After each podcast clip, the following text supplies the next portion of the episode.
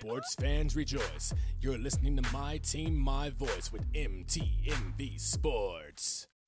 Dana White sat down with Laura Sanko and spoke on a number of things, but the most newsworthy was the release of Cris Cyborg from her UFC contract. He will not match any offers, and she will not be offered a new deal with the UFC. The former featherweight champ posted some footage that was doctored and misrepresented a conversation that she had with Dana after her most recent fight. Cris said that she did not approve of this and talked to her team about posting false information. She stands for the truth and apologized to Dana in a written statement. Looks like this was the final straw in a contentious relationship that sees the UFC out of the cyborg business. Does that mean that they're now out of the women's featherweight business? Time will tell.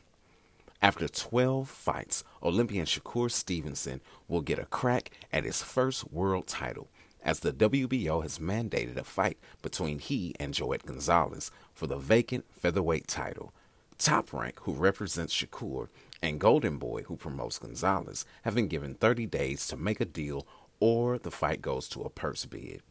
With Golden Boy's recent missteps in contract negotiations for Canelo causing him to be stripped of the IBF title and some tension between those two parties, expect them to be eager to make a deal with Arum, though the two companies have had an adversarial relationship in the past.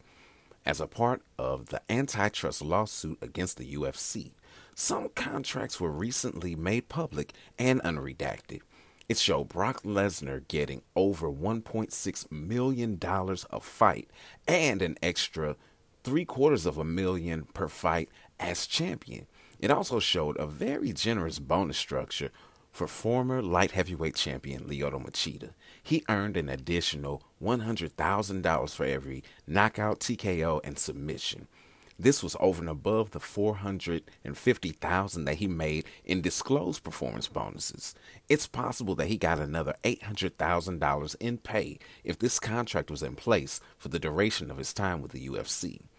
Machida said that the contract he has in Bellator currently is comparable to that which he had in the UFC. And if that's true, then he probably picked up an extra check with his most recent victory over Chael Sonnen at Bellator 222.